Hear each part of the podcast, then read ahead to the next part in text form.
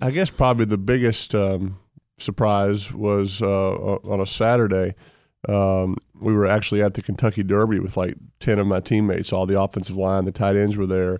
And uh, my wife got a call on her cell phone from the White House, which it's like uh, her number's not even registered at all, which tells you they can find anybody, Anybody. anytime. You know, that is not a problem Uh huh. and asking us to come to this uh, event at the White House on Monday night um, with the Queen. And I'm like, The queen. I'm, I'm not doing that. I don't, that. That sounds awful. And my mother's like, oh no, you're, You're- going. but anyway, I got to, uh, that, that was probably the biggest thing. I, that kind of came out of left field and uh, got to uh, go. And meet the queen and the and the prince, which was very limited conversation with both of them I'm for sure. me. Pretty Mhm. much, Your Majesty, Your Royal Highness.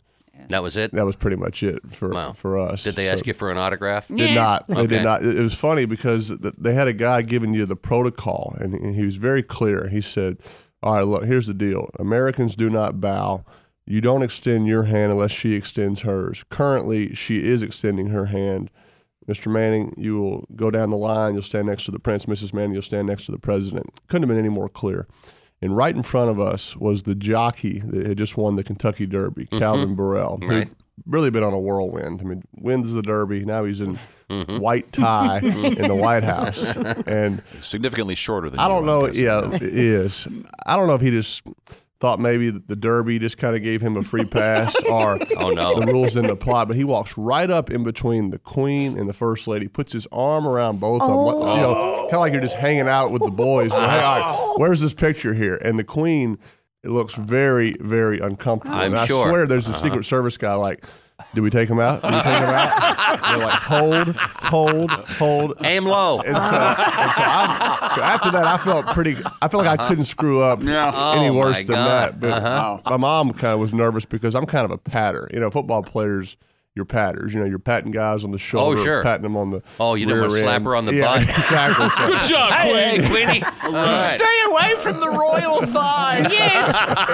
so I didn't do that. Good so- for you. Uh huh. But that was probably the mo- most surprising and Didn't a, I a hear pretty that, good uh, experience. Uh, good morning, Bob and Tom Show. Oh, hello, Chip, Chip, Chip, Chip. Oh my God! It's the England calling. well, hello, M- Your Majesty. Oh, there's that darling soccer player, Peyton Manning there. He No, no, is- no, it's it's um, it's American, American he- football. he's a footballer. Oh, he's such a lovely boy. we have Mr. Manning right here. Actually, um, oh, yes, Petey Pooh, how are you?